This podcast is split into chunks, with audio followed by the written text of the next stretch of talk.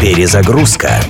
Музыкальное путешествие через время и пространство в авторском проекте Дениса Иконникова. Перезагрузка. В 1981 году музыкант группы Queen Фредди Меркьюри отправился в Ковент-Гарден, королевскую оперу Лондона, чтобы живьем послушать великого Лучано Поворотти. Давали оперу «Бал Маскарад» Джузеппе Верди. И как невелик был Поворотти, Фредди ушел с той оперы навсегда влюбленным в его партнершу по сцене. Меццо-сопрано из Испании Монсеррат Кабалье. Несколько лет Меркьюри носился с идеей сделать с ней совместную запись. И, наконец, в 1987 году состоялась их первая встреча в отеле Риц Барселоны, родного города Монсеррат. Меркьюри произвел на певицу огромное впечатление своей техникой игры на рояле и знанием музыкальной классики. И они решили записать совместный альбом.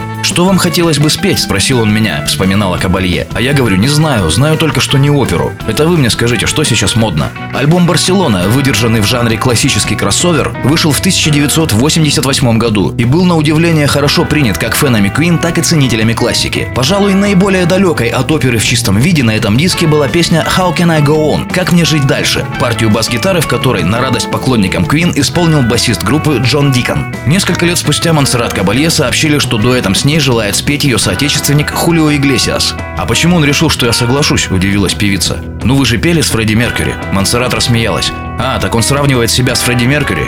«Нет, передайте ему, что он слишком попсоват для меня».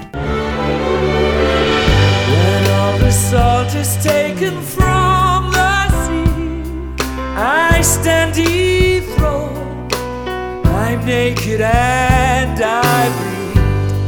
when your finger points so savagely,